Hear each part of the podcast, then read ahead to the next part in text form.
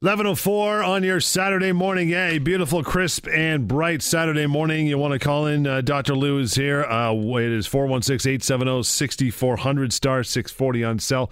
Going to cover a bunch of stuff today. If you're in pain, if you're getting over some pain, want to know how to treat your pain, You've uh, come to the end of your rope as far as treatment is concerned. You want to look for something alternative. Maybe uh, Dr. Lou could uh, could assist you. It starts with a phone call this morning. You want to give us a call, info at paincarecanada.com. You want to send us uh, an email this morning. Uh, we got two hours today, so we're going right till, uh, till 1 o'clock. So there you go. How you doing, buddy? Good. You? Good, man. How was the week? It was good. Yeah, Yeah? it was in Phoenix last Nice. week. It was nice. How was that? Hot, sunny, steamy? Okay. Uh, No? It was a little cold. It was a Yeah. little cold. I went to the desert for cold. Yeah, but no, it was overall it was a nice trip. I went to see my brother. Yeah. Good. Hurt Yeah. yourself? No, So no, you're okay. No, lucky guy. I'm I'm not hurt at all.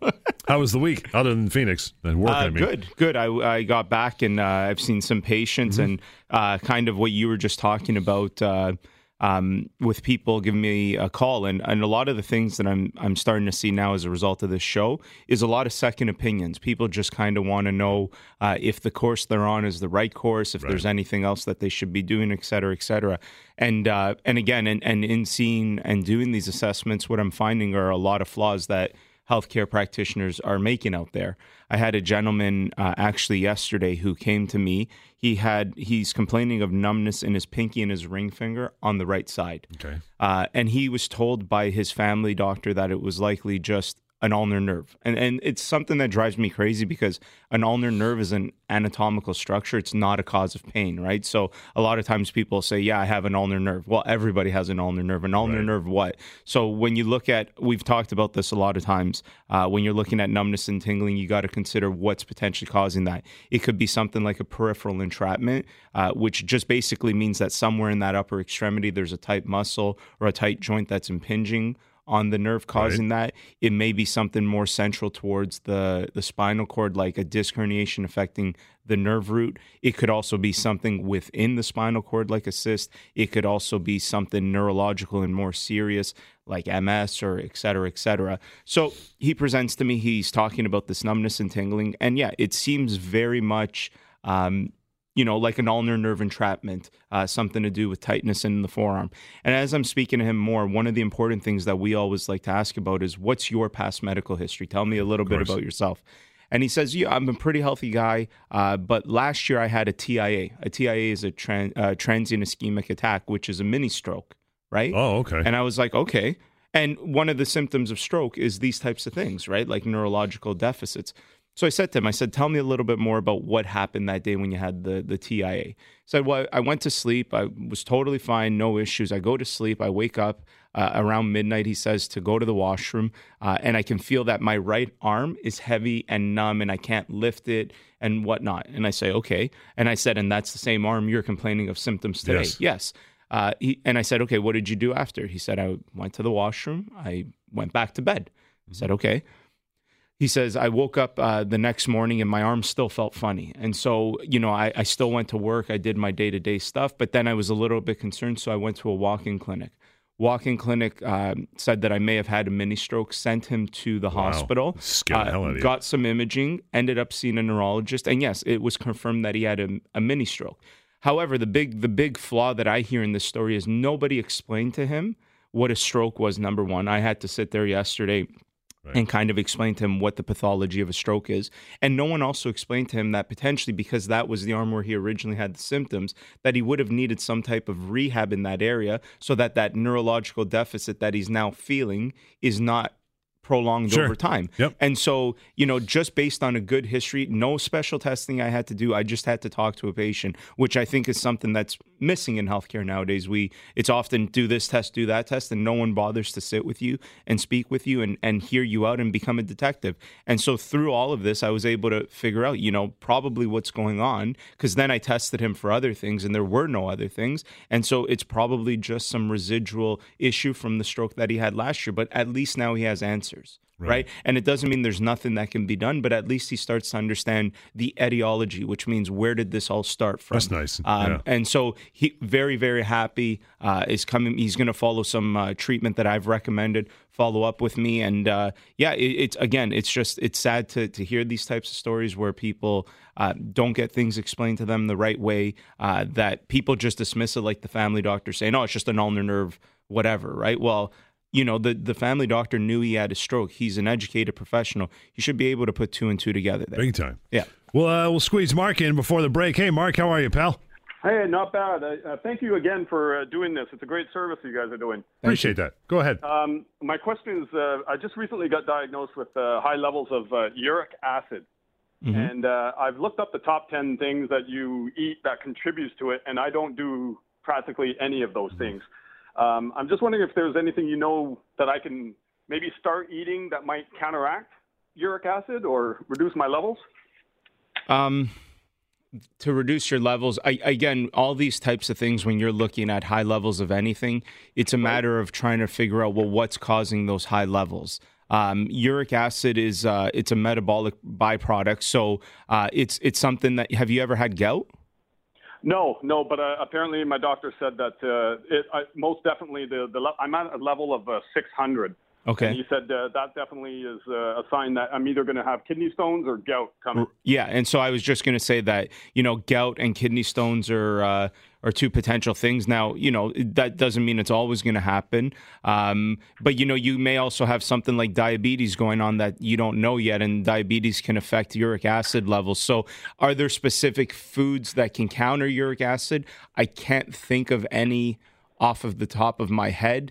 Uh, but what I can tell you is the more important question I believe for you is figuring out why are those levels high, right? right? Uh, and trying to get an answer. The other thing about uh, a lot of metabolic breakdown and different you know minerals and things that we have in our body. Some people just have high levels and it's just genetic. I actually have uh, very high iron levels which can be my sister-in-law's got low iron levels yeah, it, just, yeah. and high iron is called uh, hemochromatosis and it's just a genetic thing. And so again high iron levels can be a scary thing when it's picked up on blood work if there's other signs and symptoms because it may be a symptom of like an early cancer or something like that. Mm-hmm. but you know when this when i noted that i had this i just went through the right testing to make sure okay is this just benign or is it something more serious? And I would encourage you to uh, mark that this is probably something, you know, get it checked out, make sure there's no other cause uh, for why the uric acid is high. And, and if it's, um, you know, and, and if there's no other cause, then, uh, you know, usually you know the foods that will cause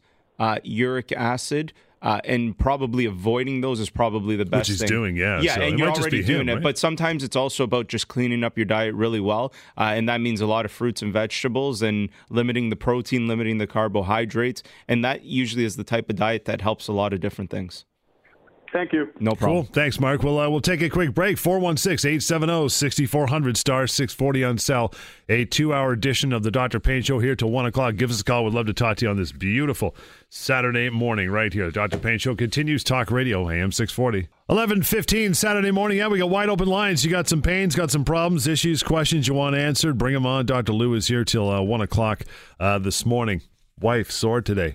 Gets up her back. She's got sciatica. It's always sciatica. sciatica. Yeah, always, I've got sciatica. Always sciatica. What sure. is that? Well, well, it's a thing, but everybody just kind of lumps it into one label, right? Yeah, and it's funny. I, I try to educate um, my patients on this, and I also teach. And when I teach my students, I try to make them understand because oftentimes in healthcare, we're told clinical signs that we believe are diagnoses. Similar to Mark, who just called and said, "I was told to have high uric acid." That's just a clinical sign. That's not a diagnosis right. of what's causing a problem, right? Uh, similar to if you went you know you, you had flu-like symptoms and then someone told you you have a fever. Just a clinical sign right? And sciatica is the same thing. It, it's closer to a clinical sign and symptom than it is a diagnosis. What sciatica is is that the sciatic nerve is somehow irritated from something. That something could be similar to what we were just talking about with the ulnar nerve. It could be something like a peripheral entrapment where maybe there's a tight muscle uh, around the sciatic notch impinging on the nerve, or maybe it's a disc herniation causing that, or maybe it's something within the spinal canal itself, like a stenosis, or it could be something neurological. So, again, sciatica is just a symptom and a clinical sign of pain in the sciatic nerve. Most oftentimes, when people complain of it, it is due to some type of a low back problem, which mm-hmm. is either going to be some type of a, a disc herniation or some type of a tight muscle. And then, you know, in more serious cases, there's other causes, but that's all it is. It's irritation of the sciatic nerve. And the harder part is when you talk about treatment, and I get this question a lot is how do you treat uh, your sciatic nerve? Right. Again, it depends on what's causing the irritation of the nerve, and then once you know that, you you you have the right treatment, right? Because the right diagnosis equals right treatment, uh, and I've said that all the time. And a lot of the times, what we're trying to do is every time we see a patient, we try not to, you know, put all our eggs in one basket and say you absolutely have this. Yeah. You always want to have a couple what we call differentials where you say, okay, this is what's most likely, like 95% sure this is what you got, but it could also be this and this. And so we're going to treat it according to option A first, but we're not we're going to keep monitoring you if things change. We may start treating what option B and C would require just so that you're actually getting people better. Is that does that count as far as sciatica is concerned whether it's left, right or center? In terms of what? As far as diagnosis, that could change depending on whether it's right down the center of your back or on the side of your lower back above a kidney, right? Right. Uh, with sciatica, usually if you have pain in both the sciatic nerves on either side, uh, that's an indication that it's probably more due something to something in the spinal canal.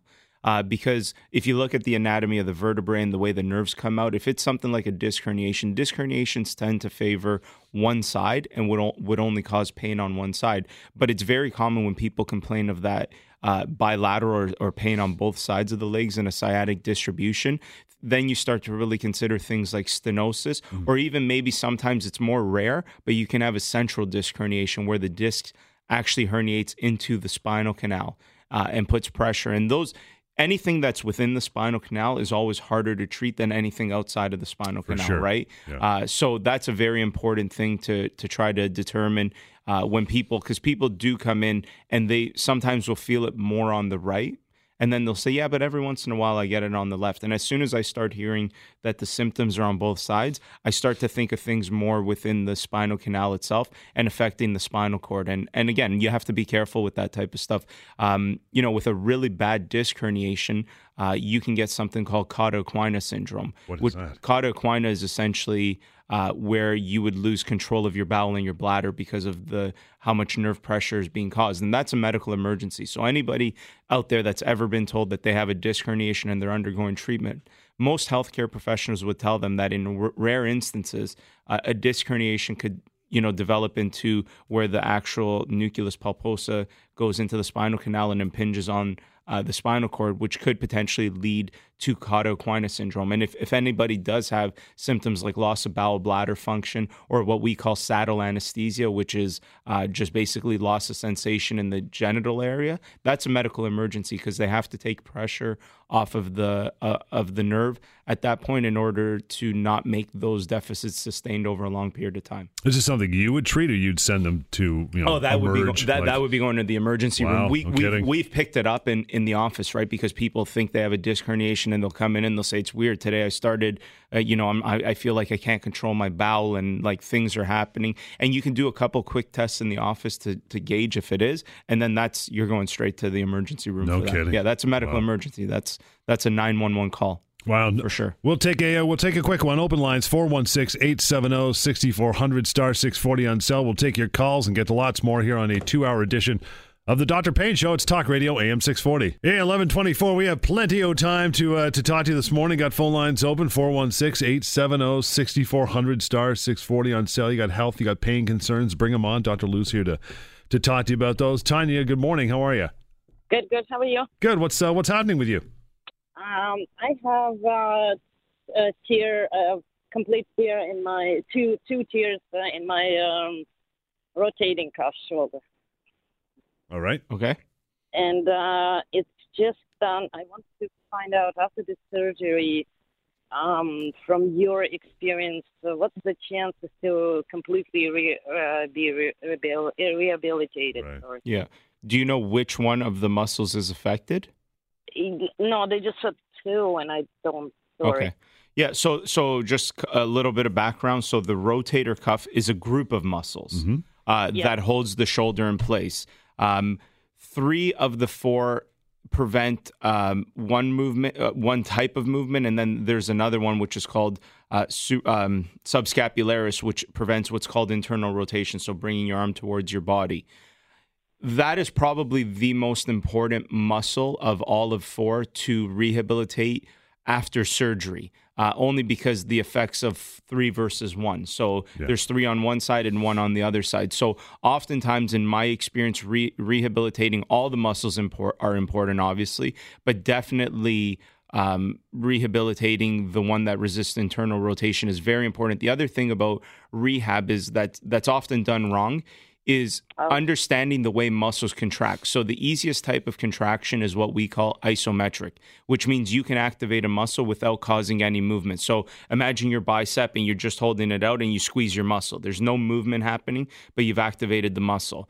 That's the mm. easiest form of of of contraction of our muscle. Then you have what's called concentric, where you can actually it's you know it's the typical dumbbell curl. You pick up a weight your- and you flex your muscle. Then the hardest type of con- contraction is where you would start where the muscle is shortened and load it uh, negative. eccentrically negatively and so that's a very important aspect in rehabilitation is is graded rehabilitation from isometric to concentric to eccentric and that's m- much harder to explain obviously over the radio and phone than it is to show somebody but those are the big things with uh, rehab uh, of the shoulder and especially the rotator cuff my assumption is, is if you're getting rotator cuff surgery have you has your shoulder been dislocating Uh, no, No, no, it's just hairs? I am a prof- uh, no, I'm a professional. I used to be a professional tennis player. So. Oh, okay. Yeah.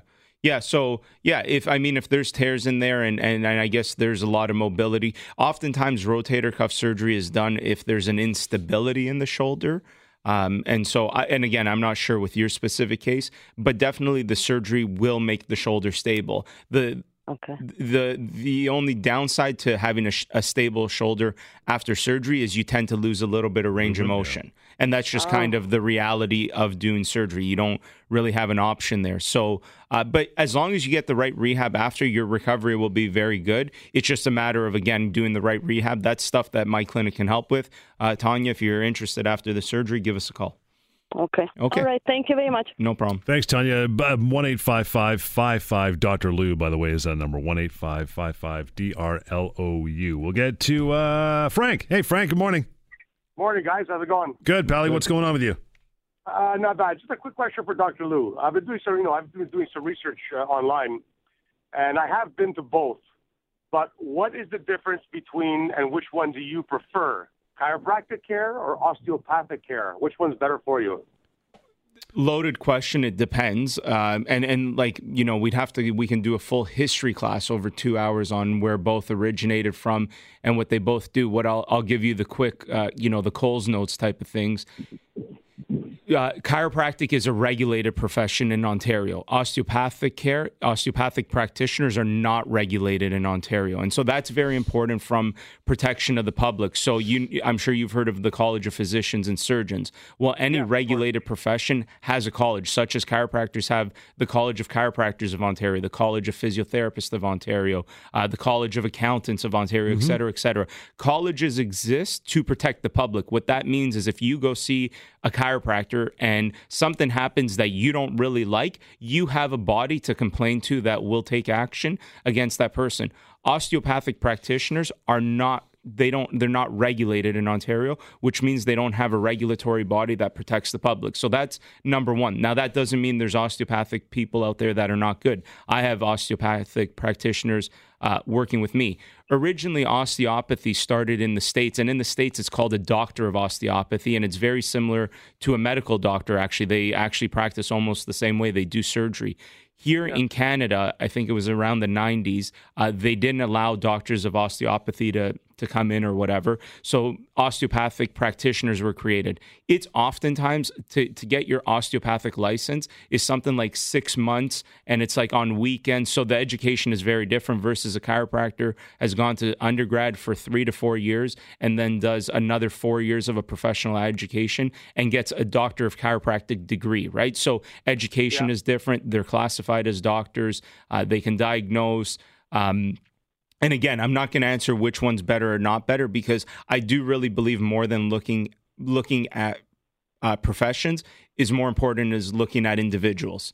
Uh. And so there are some osteopathic practitioners out there that, that are very, very yeah. good and they may even be better than some chiropractors. But as a general thing, I can't say for sure. I just think you should be educated on the difference in terms of what education is, uh, scope yes. of practice, uh, regulation, and those types of things are very important towards making that choice. But like I said, like I'm a chiropractor myself, but I have osteopathic practitioners sure. that I refer to that work with me when I believe uh, it's going to be indicated. So you know, again, it's it's not about it's not a matter of, of better or worse. It's about the right person for the right thing that you have going on.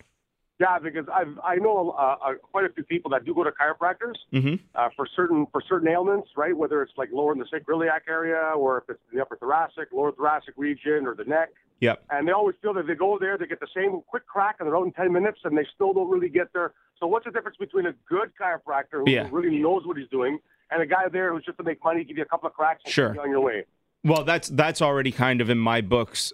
You know, and again, me being a professional, one of the things about being a professional is I'm not supposed mm-hmm. to badmouth people within my own profession and other professions. But what I will say is that, you know, we're very people are very smart. If you feel like you're getting ripped off, chances are you are getting ripped right. off, right? So if someone's only spending two minutes with you or three minutes, and that's not working for you, it does work for some people. But if it's not working for you, there's plenty of chiropractors that don't practice that way. Give me a call. I right. can help you find those people. Those are the types of chiros that I hire. We'll take a, a, short break. Your calls 416 870 6400 star 640 on cell. Got some open lines. Bring it on. We're here till 1 o'clock this afternoon. The Dr. Pain Show, Talk Radio, AM 640. 1134. We're here till 1 o'clock in the Dr. Pain Show, 416 870 6400 star 640 on cell. After the show, by the way, if you need to get a hold of Dr. Lou, info at paincarecanada.com. And uh, Dr. Lou, your number one eight five five five five Dr. Lou D R L O U. Sam, thanks for uh, hanging in there. What's going on? Hey, um, I hope you guys can hear me. I'm just on the car in the speaker. Yeah, we're good. uh, okay, good. Uh, I have uh, in both feet uh, chronic bilateral plantar fasciitis. Very bad, very sore. Uh, working on my feet for for 20 years. Um, I just found out I had uh, just went for X-rays, and he t- the guy told me that uh, I have three bone spurs. Mm-hmm. One two on one foot, one at the ball of the feet, one at the heel, and then the other one is just the heel. Mm-hmm. Um, what what do you do? Like, is it, is it do you go for surgery for something this serious? Like, I can walk maybe for two hours, three hours a day, yeah, and that's it. Mm-hmm. So, okay, a couple things. Spurring happens over a very, very long period of your life. That's not something that would have just happened, you know, yesterday. Sometimes the spur can be the cause of the pain, yes, but not always. And so, oftentimes, one thing that's done wrong with plantar fasciitis is X-ray shows heel spur, heel spur is cause of pain. Wrong. It may not. That may not be it. Uh, it may just be the plantar fascia is being aggravated and has never been treated the right way or having um, the right uh, time to heal.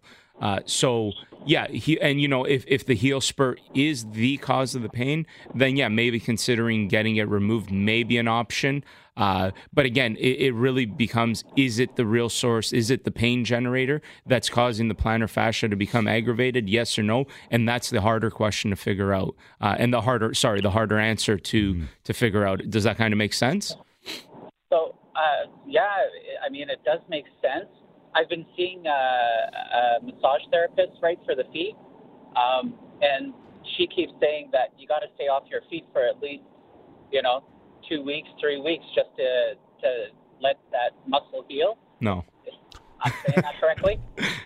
No, it's just I, that yeah, I'm I'm only laughing because that that's just you know how do you tell somebody stay off your feet for yeah. two weeks? Like even if you had to go to the washroom, you couldn't stay off your feet. No. There's a very specific way to treat plantar fasciitis, and in all honesty, it sounds like you're probably not getting the right way to have it treated. Oh. So I'm sure if you had better treatment, you may have better outcomes. Uh, this is exactly the type of stuff we deal with. Uh, where are you calling from? Uh, Toronto. Toronto, yeah. So give me, give us a call. I'll, I'll, set you up with somebody who can treat this the right way, uh, get you better, and and it shouldn't. Plantar fasciitis is not something that should ever become chronic. Like it can reoccur, but if you treat it the right way, uh, you yeah. should definitely be able to minimize the symptoms. There are a lot of home care things that you could do, but one of the recommendations would never be stay off of it for two weeks because it's just not possible, right? So there are ways to keep the plantar fascia from being aggravated without staying off your feet. And those are again, those are things that you'd have to go through with somebody, and it's it's kind of hard to explain over the radio. But yeah, this is it's definitely something that could be treated. Okay. Okay. Okay. What can I ask one final question? Yep. Yeah. Yeah. Um, for sure. What do you think about uh, night splints? Because like I bought a pair of those, mm-hmm. and you know to keep that muscle stretched if that makes sense. I guess it does. Yeah. So the um, bigger thing with plantar fasciitis is most people will complain that first thing in the morning is when it's worse. Um, and again, from because I don't have a visual aid right now over the radio, your foot is essentially a spring. So every time you take a step, there's a little bit of springiness uh, that happens in the foot. Those splints tend to keep you in that the high end of that spring while you sleep. But the more important part is how do you not flatten it when you step? So yeah, those those splints can be an important part of the treatment, but it's not the final step. There needs to be an intervention for once you take your first step. And usually, what I recommend to people before they get out of bed, if they have plantar fasciitis, the plantar fascia is a tissue like any tissue, and, and more important than stretching tissues is keeping tissues warm. So if you have plantar fasciitis, before you get up, move your foot around, give it a little bit of self massage, get the tissues warm. It makes the enzymes work, and then take your first step, take it slowly, gradually add weight to your foot, like as you sit from the bed to the floor, add a little bit of weight. Warming it up is much more important than stretching it. You mean like blood circulation? Correct, yeah. Yeah. Yeah. Oh. Yep. All right. Thanks, Sam. Uh, by the way, 1 855 Dr. Lou. If you need to get a hold of uh, Dr. Lou to make an appointment, guys, Ralph here. Good morning, Ralph. Good morning. What's going on with you? Well, I just got a di- diagnosis of CLL. Okay. And uh, my question, and I don't think there's a whole lot of pain associated with it, um, but it's about second opinions. Yeah. And, and the best way to ask a doctor for a second opinion. I always think it's kind of uh, maybe a downer for the doctor to hear that, but is that pretty accepted in that industry? Well, it's funny you should say that. I had a patient this week who was supposed to come see me and called uh, and said that I guess they spoke to their family doctor, and the family doctor essentially said, if you go see someone else, you're you know you'll be derostered or taken off. Oh, nice. Uh, my list, and it's like you know again, why regulated professionals? If if people are doing that, if people are treating you the wrong way because you want a second opinion, call whoever the regulatory body is, whatever college uh, controls that professional, because you know, if my patients come to me and say, you know, thanks for what you're telling me, I want a second opinion, no problem. Yeah. That's what you're entitled to. It'd be the same as if you went to go buy a car and said, you know, I'm going to go shop around. Well, if you do that, don't ever come back here, right? right. Like, okay, yeah. fine. I guess I won't. Maybe you don't want to be seen that person. Uh, but no, I don't think in general, most good healthcare practitioners, oh, yeah. uh, I, I, don't think would ha- ever have a problem with anybody getting a second opinion. No All right, problem. appreciate that, Ralph. Seriously, right? Don't you ever come back here. Yeah, you don't like, trust me. I never want to see you again. Okay, 416-870-6400 star six forty on cell more your phone calls coming up right here on the Dr. Pain Show Talk Radio AM six forty. It is a two-hour show this Saturday, right till eleven o'clock, or pardon me, one o'clock. Start at eleven. It's a it's a beauty. Love doing these. Uh, four one six eight seven zero sixty four hundred star six forty on cell. Sandy, good morning. Hey, good morning. All right, what's going on with you, Sandy? Thanks for taking my call, first of all. No problem. I have had a sprain on my right ankle about seven years ago. Mm-hmm. And uh, recently I've been going to the gym regularly, and I'm starting to feel like an imbalance on that ankle, the leg, almost the leg. Sure. Can I ask you on the ankle that sprained, was it on the outside or the inside? I wouldn't know because okay. I just I just use home remedy. oh, I see. It was swollen, and um, when it was healed uh, mm-hmm. and I could walk on it, it was fine. Sure. I never had X-ray or anything yeah. done on it. Okay, so um, the ankle, the most commonly torn ligament in the human body is the ATFL, which is really? uh, the ligament that attaches essentially would be the tibia to a part of uh, the uh, the tarsal bones in the ankle. Um, and so what happens is you can have different grades of sprain, whether it's a grade one, grade two, or a grade three, which is a complete tear. Uh, oftentimes people do get a grade three tear. And again, it, will be fine day to day if you're not really doing anything after the initial, you know, swelling and stuff subsides. Uh, but then as soon as you start to try to get more active, like you're mentioning, Sandy, there could be issues because what ends up happening is you you have an instability in that ankle now because you're missing a ligament. Uh, and if that's the case, uh, wearing some type of a of a support may be the option. But again, I wouldn't know for sure without actually moving your ankle around if that's the problem. And if it is, uh, then again, it would just be a matter of you uh, doing the right things to support that ankle while you are uh, while you're doing your activities, because there's no other way to support the ankle in the absence of you know getting it fused by a surgeon. But no surgeon would want to do that because it would just create a whole constellation of new problems. Hmm. Does that make sense? Uh, sort of. Okay. Yeah. Well, I guess if, if you really are interested in figuring out what the problem is, again, you know, this is this is a perfect example of uh, where my assessment would be uh, able to figure it out, and then I could give you very specific answers. Oh, okay. Okay. So how do I get to? Uh, you can leave your number with the call screen, and I'll have someone from my office give you a call, or uh, the one eight five five five five Dr. Lou, and it's D R L O U uh, is the number you can call. One eight five five five five. Dr. Lou got uh, Isabel. Hi, Isabel. Hi, sir. How are you? I'm good. How are you doing? Good, thank you. I have a problem about. It's been about a couple months now. What I do is I wake up in the middle of the night and in my uh, my hands are both sleeping, like they mm-hmm. get tingling, numb, yep. and they hurt. Mm-hmm. So I'm not sure what is that cause of that. Yeah. So again, this is it's a neurological type of symptom. So you got to consider all options. Could it be something like a muscle impinging on the nerve? Could it be something at the neck? Could it be something on the spinal cord? Something in the brain? What I will tell you is most often when it it happens only during the night, it's just due to poor sleeping posture. Something where you're putting your arm a funny way, uh, and that's creating pressure on the nerve, and it's causing your arms to fall asleep. It's even something that I get. So um, you know, but you can never be sure without ruling out everything else uh, as well. But that's what I see as often the most likely cause. Uh, when people wake up with pain is just simply due to awkward sleeping postures, or whether they're using too much of a pillow or too little pillow. Uh, they're sleeping a different way. They've got some new things. They now have you know they're in a relationship they're sleeping with someone they're cuddling that can create pressures all this different type of yeah it's physical pressures yeah physical yeah. pressures yeah uh, so it is possible right so again it would be something that would need to get assessed in order to determine that there's no other potential cause uh, and then if there's no other potential cause it's likely just simply due to uh, poor sleep posture okay and okay. Uh, i can get in touch with I left my number. Great. So Perfect. can you have somebody to call me? I you will. Bet. Yeah. So yeah. So as long as we have your number, because I see here it says unknown, but.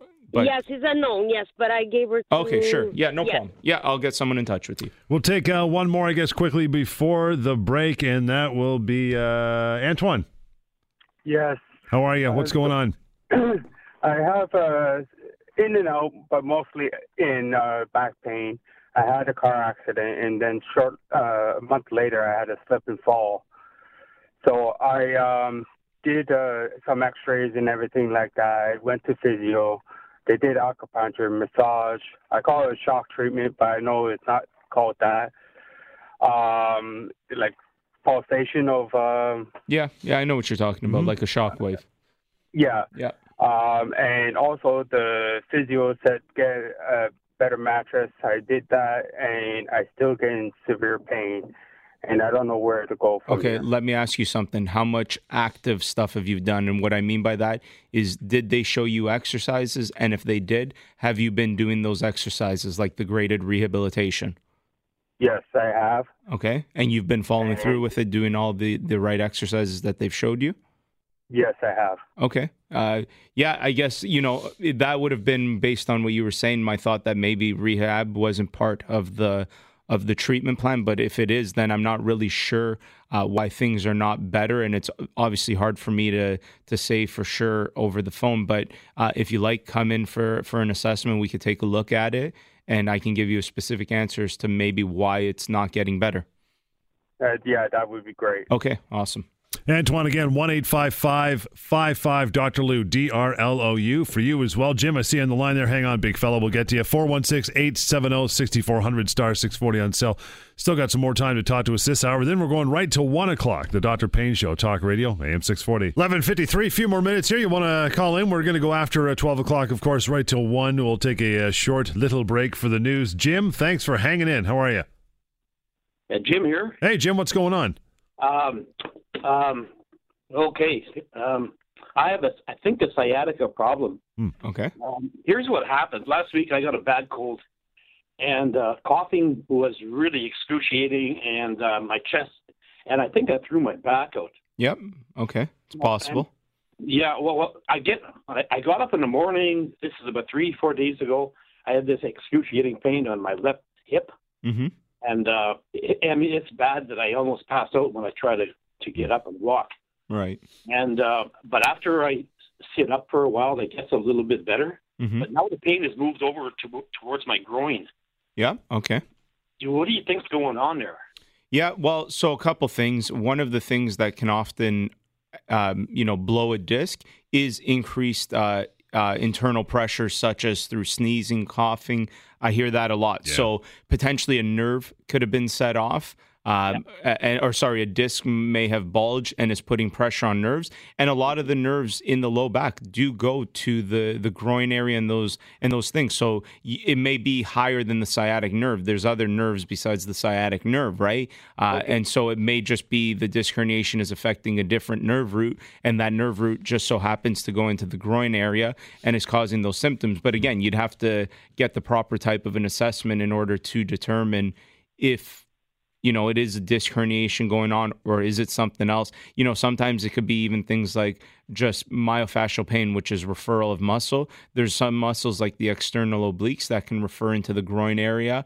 Um, it could also be an actual groin issue, right? So there's a lot of things to consider there that could have happened. But based on the history that you're saying with the coughing and throwing out your back, it sounds like you probably aggravated a disc uh, and it's probably higher up, maybe L1, L2, that area, and it's putting pressure on the nerves that go to the groin region. Very good. Okay. Very good. Yeah, very interesting. Will it go away eventually? You know, there's always natural history, what we call natural history to most um, problems. The question then becomes does it go away the right way so that it you know you minimize its chances of coming back.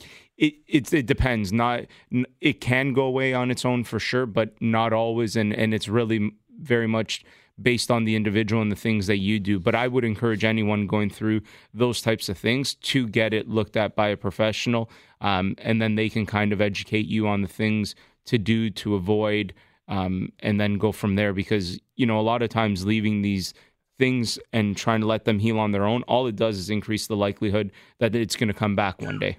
Right, right. Yeah. Okay. See, I'm not. I'm not in Toronto. I'm in Midland, Ontario. So I'd have to look around for a professional up here, I guess.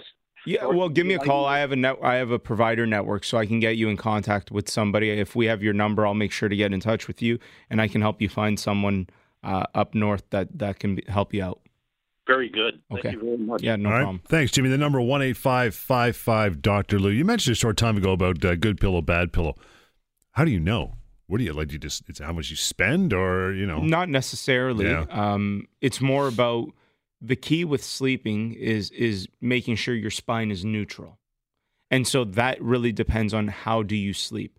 For example, if you sleep on your side, mm-hmm. well, there's a greater space between your ear and your shoulder than it, there is if you were to sleep on your back, sure. right? So that would change how much of a pillow you would need just based on that. Sleeping on your stomach is probably the worst oh, thing for your spine. Uh, I'm kind of a hypocrite because that's how I sleep. Uh, but it's with just your head turned. Yeah. oh, you yeah, don't wake up with a sore neck. Oh, I got tons oh, of problems. I can't even lie I've, like tried that. to change, but no matter what, I wake up that way. But yeah, um, so that's that's not a good thing. So does it really depend on price? Probably not. It probably depends on uh, comfort. You know, one of the biggest things, and and thankfully the day and age that we live in, is reviews on these products, right? Right. So I think that's a big thing. If if the majority of people that are using a product say it's good, it's helping them, uh, then that's probably better than just relying on is it more expensive or not. Uh, and we we use a pillow that I sell a lot of, uh, which you put water in to change how much of a of a pillow that you need. And most people love it. And I actually came across it by accident. Uh, it was given to me as a graduation gift uh, from the from the college that I went to, and you know, I kind of thought, okay, whatever, I don't want this thing. And I gave it to my girlfriend at the time. Uh, and then I remember sleeping over once and using it. I was like, this thing is incredible, right? And so I'm taking it back. yeah. And so then I had to go buy my own because she didn't want to give it back. But ever since then, and, and you know, we've sold thousands of these pillows uh, in the clinic and we've never had a complaint. People A water it. pillow. Yeah, it's it's a pillow that has like a, a pocket inside, and you put water to um, kind of see how much of a pillow you want or don't want, and yeah, just it's it's great. People love it. Yeah, Set a brother up. I no problem. I'll bring I'm you in. one. I'll bring you one next time. I had a water bed, boom, chicka boom, back I- in the I don't know- seventies, but that's a different if- story. I don't know if the water bed is is a good idea. No, not at all.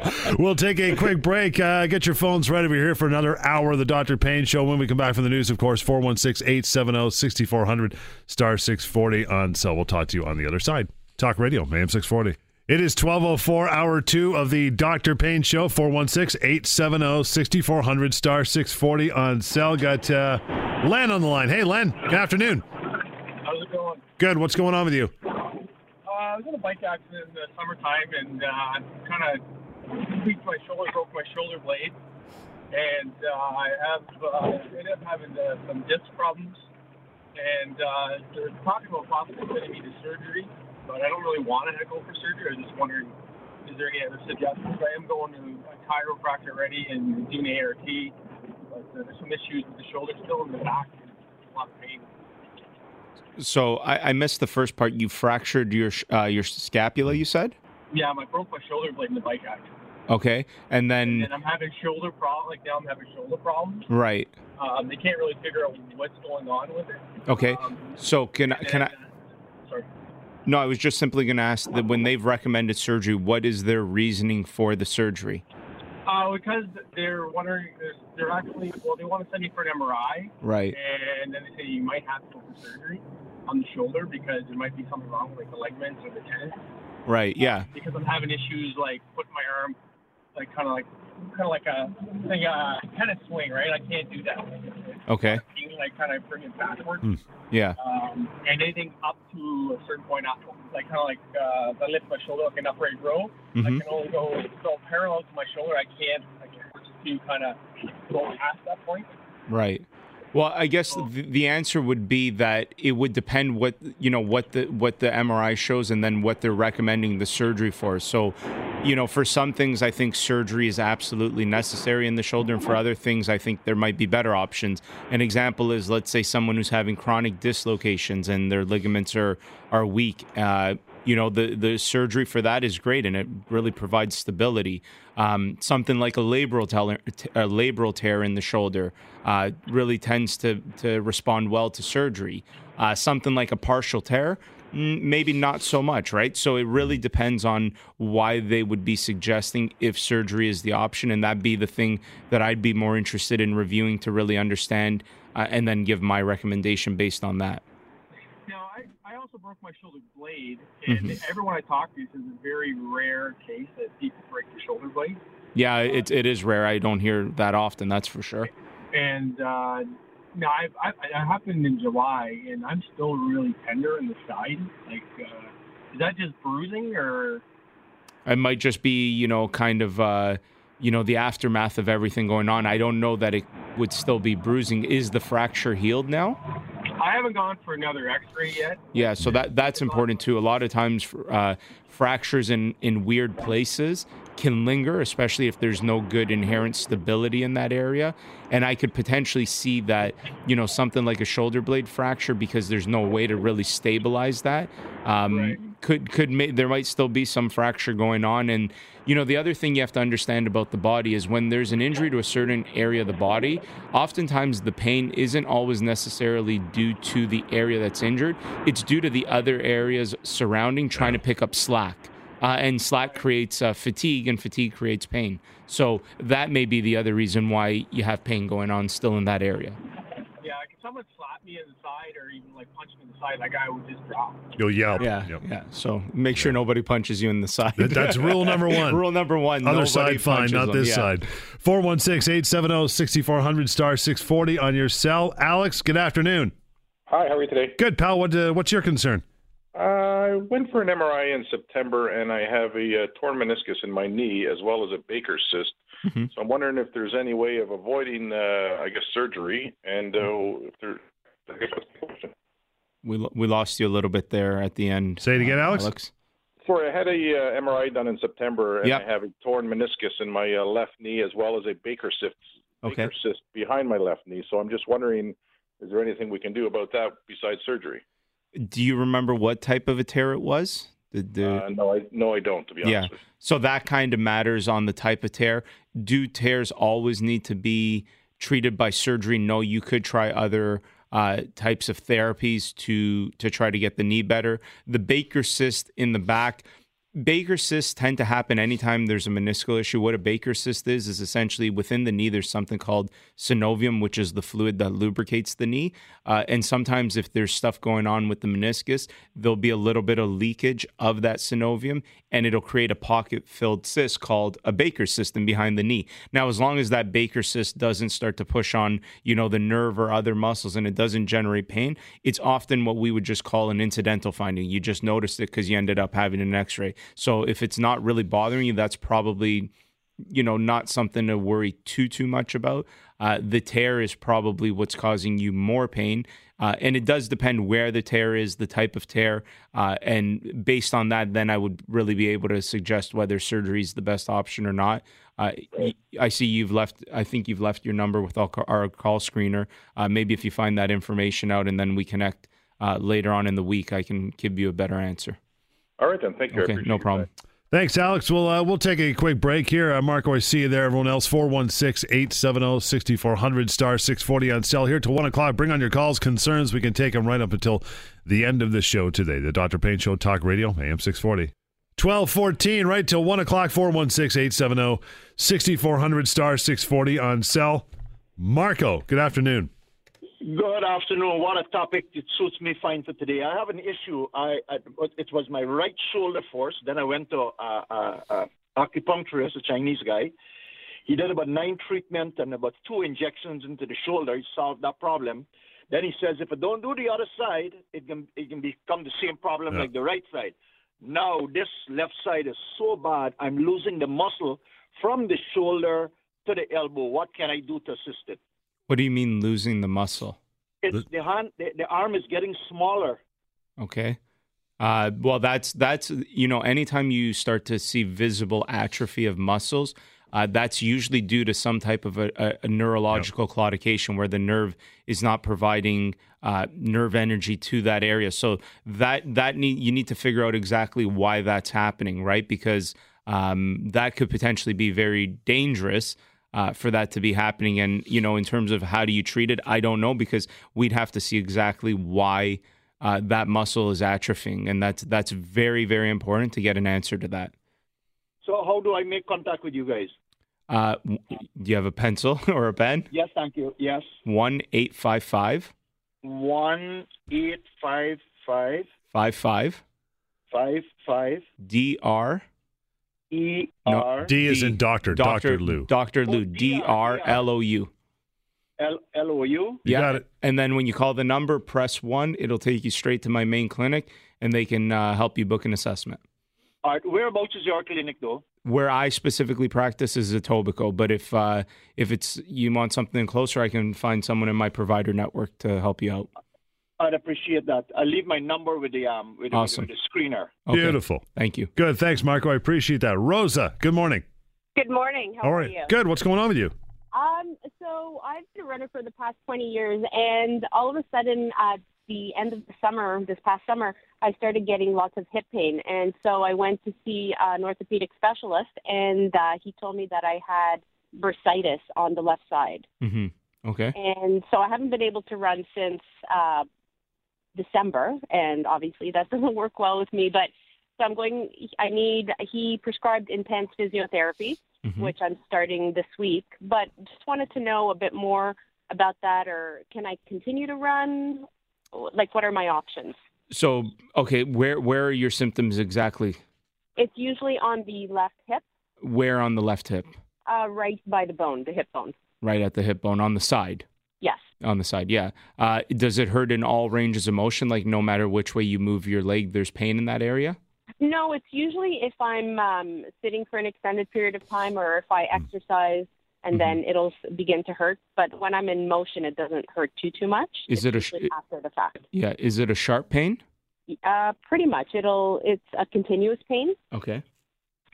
What, can you just describe the character? Is it is it very sharp just in that area, or is it the whole region? No, it's probably uh, from my hip bone to, I guess, just where my bum would start Okay. Yeah. around area. Okay. So Yeah.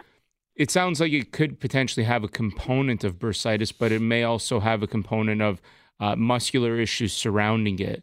Um, so it would be important not just to treat the bursitis, but also treat the surrounding tissue. And most good therapists will do that regardless. So as long as you have a good person that you're about to see, that shouldn't be an issue.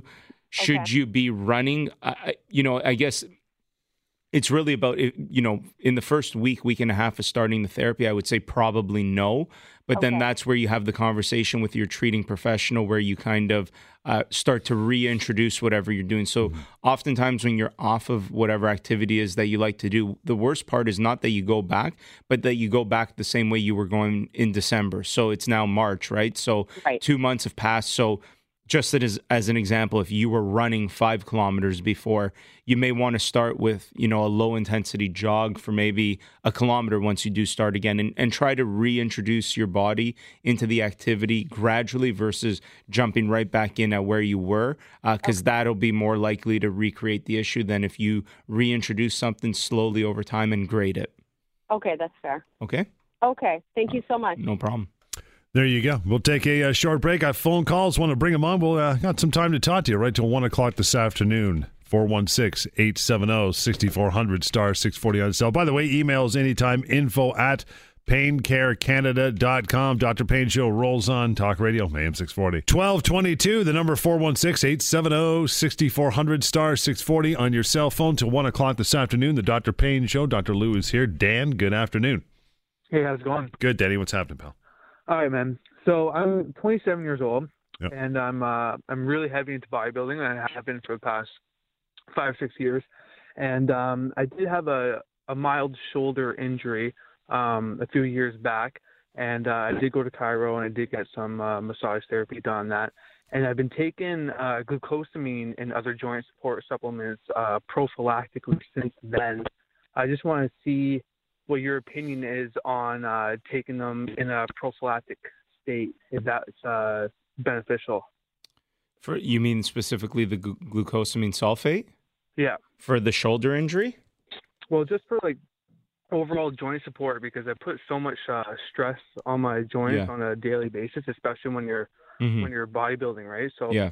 like, and I don't have any necess- like I don't have any um problems right now, Mhm. but I'm just wondering if uh, taking it, you know, over a long period of time when I'm young like this, if that would have any problems in the future.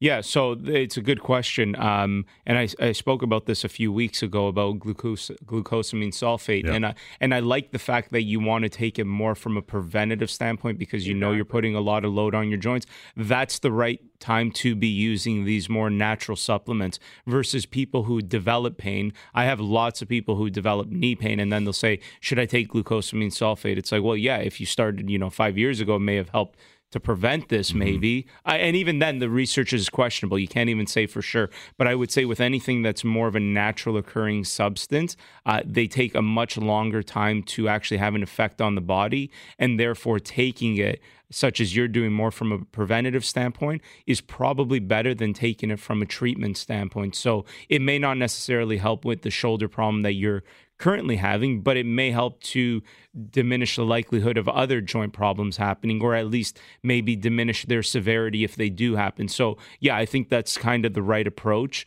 uh, if you are going to use something like a glucosamine sulfate. Okay. Is there any? Um, because I know like when I go in the store, they got like the uh, glucosamine, chondroitin, MSM combo. Yeah. You know, like, do you think that one is better than the other? Like all supplements, it really comes down to the ingredients they're using and how they get those ingredients. Like it, it's more about the production of those things because there's a lot of bad supplements out there. Uh, and if you're heavy into bodybuilding, I'm sure you've done a lot of research on things like good protein shakes and bad protein shakes. And so it's the same kind of thing with glucosamine sulfate. Like, where's it coming from? Is it synthetically uh, made or is it actually coming from somewhere? Those are all things that would increase its potency and, and potentially make it better.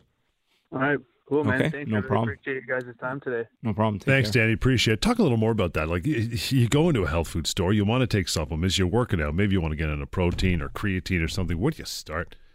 It's like an endless, you know. So you know, one of the problems that I think has occurred is is we you know we look at bodybuilders, which are essentially professional athletes who bodybuild. That's different than you and I going to the gym for an hour a day. A professional bodybuilder is working out, you know, six seven hours a day. They need that extreme level of protein. I remember one of my uh, professors. He was actually a sports doctor for the the Raptors, and he used to say that you know the average t- person taking protein all you're doing is creating very expensive urine because a lot of it just gets wasted. Like there's only so much uh, protein that your body needs and that will use before it starts to ex- excrete it and get rid of it. Uh, so it really depends. Now, you know, what if you're, say, a vegan or a vegetarian and you don't get a lot of protein in your diet? Maybe there's an argument there for Right. should you supplement with something like a protein shake? Um, also, you know, maybe you're undergoing an injury and and you want to help heal, and so you need a little bit more protein. You know, and it really depends on the individual. It's it's hard to say in general are these supplements good or not. Something like creatine is a totally different perspective. It's all for energy. It's the way from a biochemical standpoint your body uses energy in different ways. And the first 10 seconds of any energy cycle is heavily based on creatine. It's not based on oxygen use uh, that creates ATP, which is like glycolysis and other uh, the other metal- uh, metabolism. Uh, so create uh, uh, can't even speak now. Creatine really creates creates a burst of energy in that first 10 seconds. So if you want to try to power lift and do more things, then it's really going to be beneficial for that. But in the absence of wanting to do that, it's not really going to help for much else. So it really depends on what the person's specific needs are and what their specific health goals are in terms of what supplement is better. I see a lot of people who come in and you know you ask them are you taking any supplements? It's a question i always ask. And they're on every single multivitamin this supplement that supplement da da da. And then okay how's your diet? Well it's o- it could be better. It's like i i'm uh, my personal opinion is that supplements should be used after you have a perfect diet right? Because you can get most of the things you need uh, in Right. real foods and i'm kind of more of that type of approach. Um, and i'm not suggesting that that approach is right. I'm just telling you it's my approach and so and then use supplements after that but it really needs to be understood why you're trying to take something and you know do you need it or do you not need it et cetera et cetera Because how many guys you see in the gym, you know, they got all full of, uh, you know, pea and vinegar. I'm going to start working out. And then the next step, they go to the nutrition store and they spend 400 bucks with a basket of everything. Yeah, well, it's Right? it's again at the end of the day, it's it's a it's a business, right? So uh, the health industry, especially that kind of like gym industry, is created a certain way for things to make money, right? And so of course they're going to push that supplements. Uh, There's always a confounding variable, which is that it costs money and that you know it may therefore be a little bit biased but that doesn't mean that it's not always important i i mean i know a lot of people that swear by supplements and these things uh, and it's just not my personal uh, thing to go to, but I think it should be every single person out there should be a, an informed consumer, and you make an educated decision. Get the facts, understand, look at the available research, because nowadays research is available to all of us. I remember when I first started in school, you had to have special subscriptions to libraries at Right, Harvard, right. and now there's Google uh, re, Yeah. uh, Google Research, and it's it almost has the same stuff that any other place would do. So reading good uh, research, real research, is important to try and understand if these things do have an effect, if they don't have an effect, and you know, it's a debate that still has no conclusive answer. And you can't do, you can't, can't discount the uh, the placebo effect, especially when it No. comes to working out. Yeah, swear and- God, man, I'm stronger. Yeah, My and if are bigger. people exactly, and placebo is important with anything. So, uh, you know, I'm not suggesting that if you're taking it to stop, just do your homework. Right. Yeah. We'll take a short break. Your phone calls got time 416 870 6400 star 640 on cell. Right here, Dr. Pain Show Talk Radio, AM 640. And you can call the radio station right now till uh, 1 o'clock this afternoon, 416 870 6400 star 640 on cell. You get common terms all the time, right? You get sciatica, bursitis, and then uh, Jody, Jody, yeah. our producer, says, I got knots in my back. What's a knot in my back? I Yeah, said, You married? You got kids? Diagnosis done. right. But what is that? He, he complains about it, right? Yeah, people no, say no, that and all people the time. people do feel like these knots in muscles, uh, and oftentimes what it is is just it's a it's a tender point in that muscle uh, that's probably in a chronic state of contraction, Hmm. uh, and and sometimes that can ha- happen. One of the things, calcium is very important for muscle contractions, even though we you know, as a society, seem to think it's more important for bone, which it is important for bone, but it's also very important for for muscular contractions. And a lot of times, these knots, quote unquote knots, are just um, areas of the muscle fiber that hasn't been able to relax. Uh, and that's where people say, I've got knots. And they do tend to be more common in you know, if you had a bodybuilder, you'd find a lot of knots in them because they're putting their muscles under a lot of contraction. But, you know, it's equally just as common if you're dealing with someone who sits at a desk a lot and there's certain muscles that are under a constant state of contraction in that area. You'll get little areas in that muscle where the fibers haven't fully released.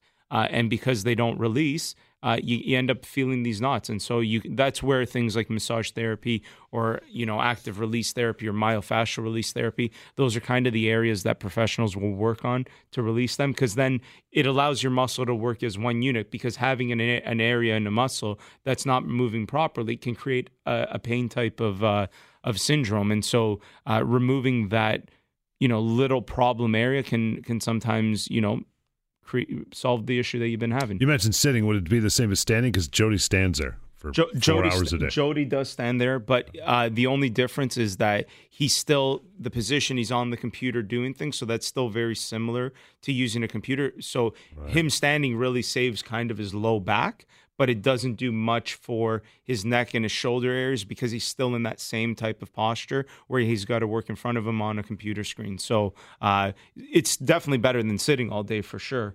Uh, but there's still an area of of of issue where he's still doing those things in front of him. Now the important thing there becomes you know, we can't stop what we're doing. Like, I'm not suggesting we shouldn't be working on computers, but then it's funny because you see people working on computers. So what that means is your your chest is is, is in a constant state of tension.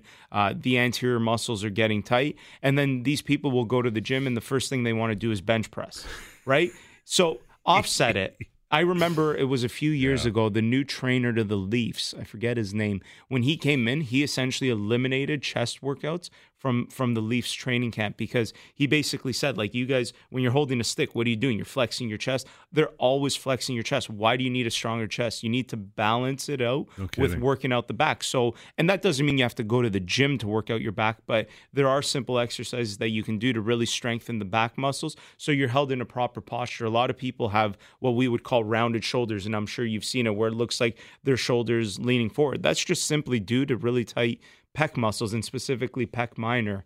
Uh, and so, you know, strengthening the rhomboids, the serratus anterior, and a lot of those other back muscles, the trapezius, will help to keep you in that proper posture. Um, and one of the things that's interesting with proper posture, I'll get people into the office where we'll do a certain provocative test. And they say, Yeah, that's the pain that I have under that test. And then I'll say, Okay, let's get you in a good posture and let's do that same test. Pain is gone. That's how important posture is. When you're in a poor posture, it's going to put strain on different areas of your body that's going to create pain. And you've said no in past shows. You've said no posture is good posture. Well, movement, Right? Yeah. exactly, and, and and a lot of the times when I try to educate people on posture, it's you know I'll show people what's the proper way of sitting, but I don't tell them you're working for eight hours, so I want you to sit for eight hours. In a like three thousand dollar chair. Yeah. Right? Yeah. What I want you to do is be cognizant that every once in a while, when you're thinking about your posture, sit in a proper posture. Over time, you'll you'll slump out of it. But as long as you have that thought, and every now and then you change it,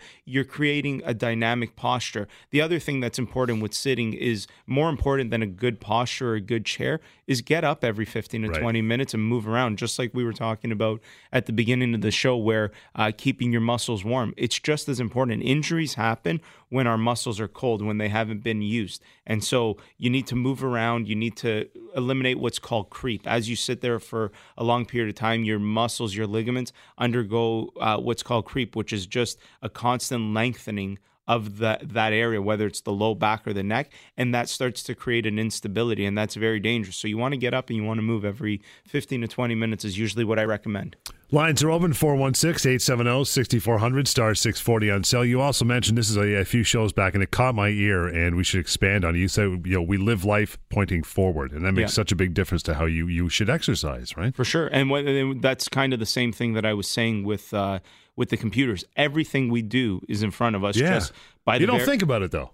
Well, it has to be, right? Our face is in front and our hands are in front. Mm-hmm. Yep. So it'd be very hard to do stuff behind us. But the reality is fine. We, we need to accept that reality. But now, again, do the things to offset uh, Hmm. that extra pressure that happens because everything is in front of us, like not ignoring our back muscles and getting that treated the right way, uh, and also doing the right types of exercises. So that way you're creating a balance. Really, the body, when you look at muscular tension in different areas, a lot of the times problems occur because you end up having tightness on one side and weakness on the other. And that's consistent throughout the whole body. And a lot of what we do for treatment is you're trying to find balance. So, you know, where where we find a weakness, we recommend exercises to strengthen and where we find a tightness, we do certain therapies to release. And so that's a lot of what therapy becomes is is trying to find a good harmony and a good balance between tissues so that there's um, a constant state of tension uh, on either side of the body. So would you say it's fair that the body naturally wants to compensate one side or another to to achieve balance and that can cause problems as well, right? Yes. Right. Yeah, that is fair to say. And that's why you start to get certain,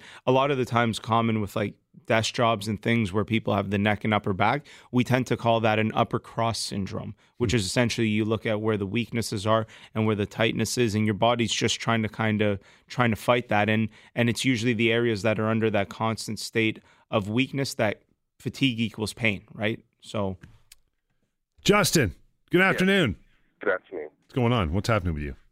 Every time I work out, I get uh, cracking in my bones, like on my elbows and my shoulders. So you can actually hear it anytime I do like bench press or um, or any kind of pretty much any kind of lifting exercise using Mhm. my arms. Yeah. Get cracking. okay. Um, how old are you? Forty-five. 45. Yeah. So cracking is, you know, it could be due to some type of wear and tear in that area. So there's degeneration in the joints. It could also just be because maybe you're not warmed up. And as you start to do things, it's like, I don't know if you've ever noticed when you get up first thing in the morning, your, your hands are stiffer than once you've gotten to use them. So, you know, potentially if you warm up before you jump into a bench press, it might minimize that.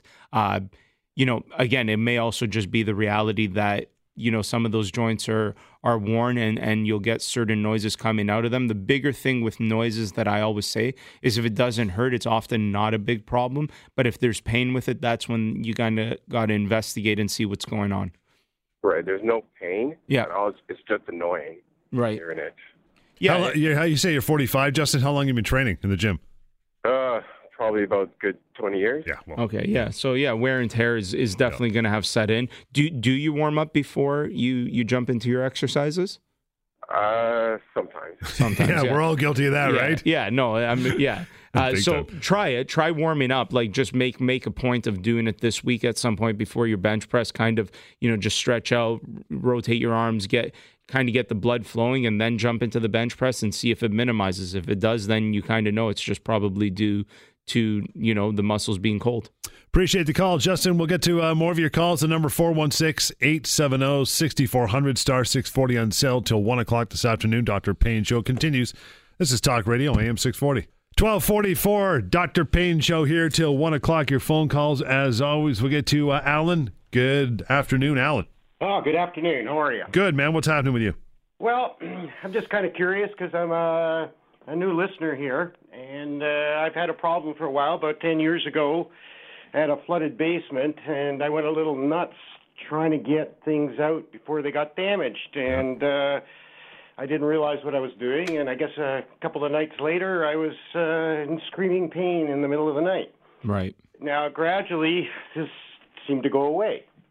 And I suppose recently it's come back to haunt me. It's not a pain, it's both shoulders, and it's an ache, and it's a pervasive ache.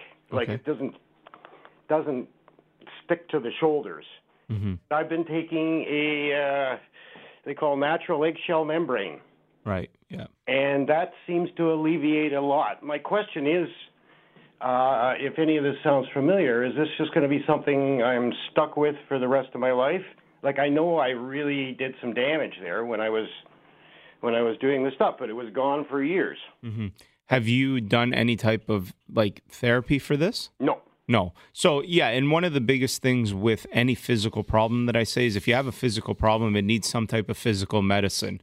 Uh, and so, seeing some type of a professional like a chiropractor or a massage therapist, a physiotherapist, uh, massage therapist, et cetera, anybody that kind of works in that physical medicine realm is probably going to be a good thing uh, because, you know, it, it's a physical problem. So, your body will respond better to some type of a physical intervention versus, uh, you know, like a biochemical intervention because it's not really a biochemical uh, problem. So I would say, in the absence of having tried something like that, try that, and and you know, I think it'll help. The other thing is, we were kind of talking about this before with natural history. A lot of the times, things can go away on their own, but then, as you mentioned, Alan, it can come back to haunt you because it wasn't necessarily treated and then more so healed the right way uh, after that initial issues. So yeah, I definitely think it's something that you should consider having looked at by a professional. Well, it did it did uh, it did disappear. Yeah, yeah, for sure, and they and it can, but uh, that doesn't mean that it healed the right way. And and again, it's about the the long term, right? Like we often think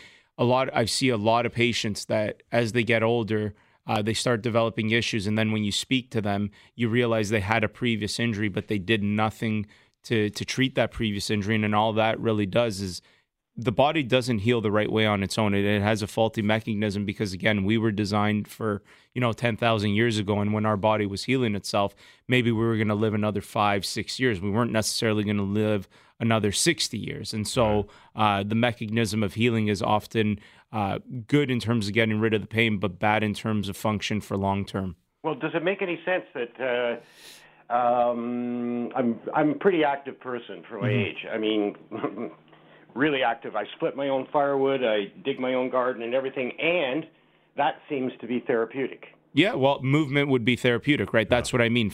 When I say physical medicine, movement is part of physical medicine. So, uh, for sure, if you're doing the right things and you're moving around, uh, it's going to warm that tissue up. It's going to get things going. And yeah, it can be therapeutic for sure. Yeah, because I was just, I suppose, uh, trying to uh, ignore the uh, possibilities that somebody would suggest some kind of surgical alternative or something. And and like I said, this. Uh, uh, whether you've heard of it or not, in, in in the right circles, this is apparently a really big thing. This natural eggshell membrane. Yeah, it's yeah, no, for sure. It's it's one of the it's you know the next big thing after glucosamine sulfate. Yeah. Um, um, and yeah, I'm not suggesting that it, it doesn't work. I think a lot of these things are based individual to individual, and if it's helping you, that's great. Um, and and you know that's really all that. You oftentimes I tell patients all you should worry about is if it helps you, and don't worry about the stats for everyone else. But yeah, if you're taking it and you're finding uh, relief with it, then that's great. Alan's a pretty cool cat. Lives in Toronto, splits his own firewood. I like that guy already. Got uh, Frank. We'll get you in before a break. How are you, Frank? Pretty good. What's happening? And Dr. Lou, I got a problem with uh, medial epicondylitis, Yep. uh, golfer's elbow. Mm-hmm. Um, I'm older now. It's getting getting bad. It's preventing me from doing things like well, I was involved in martial arts for a lot, so I do like hundreds of push-ups. Right. So it's, it's really starting to get painful now. Yeah. Mm-hmm. Uh, I've tried uh, cold. Mm-hmm. Uh, I've got a couple of salves, but those are just temporary. Right. Um, what can I do? Okay, so same question as our last caller. Have you had any professional look at it and gotten any type of physical medicine? No, Um, because it's getting bad only recently. Yeah. Last say year. Yeah. So and and a year would constitute chronic, right? Anything after twelve uh, weeks starts to become yeah. chronic, and as things get chronic, they become harder to treat. In the absence, I see lots of people with whether it's tennis elbow or golfer's elbow. I see. I, I actually had three people yesterday, uh, new patients that all had uh, some type of an elbow issue, and in all honesty, if you get some type of physical treatment for it, it often gets better much quicker versus just trying to do, you know, the home remedies and pressure here and and some type of a uh-huh. medication. Again, my my big thing is if it's a physical problem, needs some type of physical intervention. Yeah, well, I've had it most of my life. I played a lot of baseball when I was a kid. Right. And I think that might be the cause of it.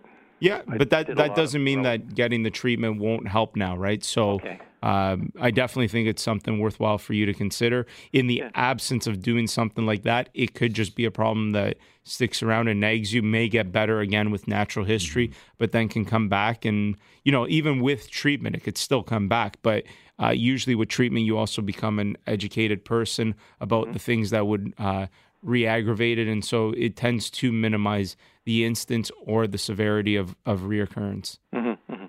Okay, so I'll look you up and I'll give you a call later. Sure. Awesome. Thank you, Frank. It's uh, 1 855 Dr. Lou, by the way. Golfer's Elbow. Tell me about it. Come on in, son. The water's warm. Brutal. More of the Dr. Pain Show coming right up. Talk Radio, AM 640. You want to slide in a quick phone call in the last few minutes here of the show till 1 o'clock, 416 870 6400 star 640 on cell. I'm betting that at your clinic, with this winter or non-winter we've had, you've seen a, uh, a big drop in slip and falls, car accidents, because people just aren't slipping or falling as much, right? Yeah, that's that. Yeah, is, yeah it's actually a good point. I have seen a, a, little bit less in it, but there's never really a shortage, even though you know there is maybe a, a statistical fall in the whole GTA. Mm-hmm. We still do see. Uh, a fair number of the slips and falls. Maybe the slips and falls have decreased because it hasn't been as cold, but for yeah. sure, car accidents still tend to happen whether weather's good or not good. Right. Um, and so you see those things for sure. And you know the most common injuries that you get with uh, the car accidents are often spine related because yep. of the jarring effect. Whiplash. Yeah, whiplash. No matter which way uh, the collision is, you you just end up having a jarring effect through the spine. Um, and then it's just a matter of getting the right treatment. And I know even when we've had Savannah on the show before, um, you know, if there's a legal aspect to it, it's important to be working with the right clinic uh, in order to get you know a good file going. That way you have a good case. Because and I know Savannah would agree, it, it, does help your chances when you have a professional and a team uh, that are documenting the things mm-hmm. the right way. You'd be surprised how many clinics out there, uh, no matter what the type of clinic is, uh, that don't document things properly or just do really quick notes and things like that. And those things can can be detrimental to any type of a legal proceeding, whether it's for a disability claim or uh, a slip and fall or a motor vehicle accident. Savan sure. hosts the uh, Insurance Injury Law Show here on 640. We'll have him on again maybe in a I couple will, weeks. Yeah, it's been a sure. while, right? Yeah. Got uh, Gary here. Sl- uh, slide you in quick. Gary, what's going on? Um, the, the base of my right thumb now has been sore for about a year and a half. I started when I was building a fence in my backyard. a couple of days later, I got severe pain in my hand, specifically in my right thumb area. Uh, doctor diagnosed it as uh, tendonitis, and that made a lot of sense. Mm-hmm. Uh, treated it with uh, not very much, just sort of rest. Uh, it was on, it's ongoing. I've had X-rays, and now they tell me there's arthritis in my thumb area. Okay. Uh, I've had physiotherapy, and I've now seen a specialist, uh, not a doctor specialist, sorry. I uh, went to a hand clinic at uh, Southlake um, Hospital and Newmarket, and they said uh, stop physiotherapy and rest the the hand. So I'm in a brace now for six weeks, mm-hmm. and the pain is still there. Yeah. Uh, if I take the base off, or sorry, the um, the brace off, then the, pain still exists, and sometimes it's extreme. How long has it been in the brace now? It's been about six weeks now. It's oh, it's already been about six weeks. Yeah, yeah. As yeah. you were telling me all that, I was going to say you may want to stop doing therapy for a bit and immobilize it. Um, it's hard. It could be a lot of things. The the degeneration, the arthritis could be a contributing factor. Uh, it could be still a tendon issue. A lot of the times, what happens with the the tendon sheath is uh, there's a sheath around the tendon, and you can form scar tissue in those areas, which prevents um, the proper motion uh, of that tendon, which can create pain. Uh, you know, in all honesty, Gary, I'd have to see it in order to be really sure exactly what's going on with it. It sounds like you've been doing the right things, and yet you've had no luck to get rid of it. Um, the other thing is maybe at a certain point, um, if if it's still not better after having had it immobilized and there's still a pain component, you may want to talk to whoever the treating professional is, maybe about something like a, a cortisone injection in the area to, to numb it out and see if that can provide any relief. Okay, great. Okay, yep. No Thank you very much. No problem. What's the lifespan of cortisone? I know people have done that. They get it's it's I'm not momentary relief, but it's not forever. It's not forever. It's usually could range as high as about three months. Uh, some some people swear that they they did it once and it's gone away, but it's not necessarily the injection that makes it go away. The whole point of it is that you should be doing it to let the that way you don't have pain, so you can do the things to get it better. Because a lot of people, for example, will say, "Well, I want to I want to lose some weight, but I can't because my hip is bothering me, and them losing weight would help their their hip." hip, So they end up having the injection kind of to block the pain and then it, and, and then they can do the other things. Um, now you also can't do too many cortisone injections in any one area because it's a steroid uh, and it will decrease uh, bone mineral density in that area. But you know in, in a case like what we just spoke of maybe that injection in that area gives it enough time where he's not thinking about it. That's the other thing. It's the distraction. You now don't have pain for a period of time. You can start to forget it We'll uh, we'll take it for there. We're back here next week at uh, twelve o'clock. Want to remind you of that one, the Dr. Pain Show. In the meantime, one eight five five five five Dr. Lou D R L O U to get a hold of Dr. Lou here after the show is over. Email info at paincarecanada.com. Till next time, next weekend, the Dr. Pain Show, Talk Radio, AM six forty.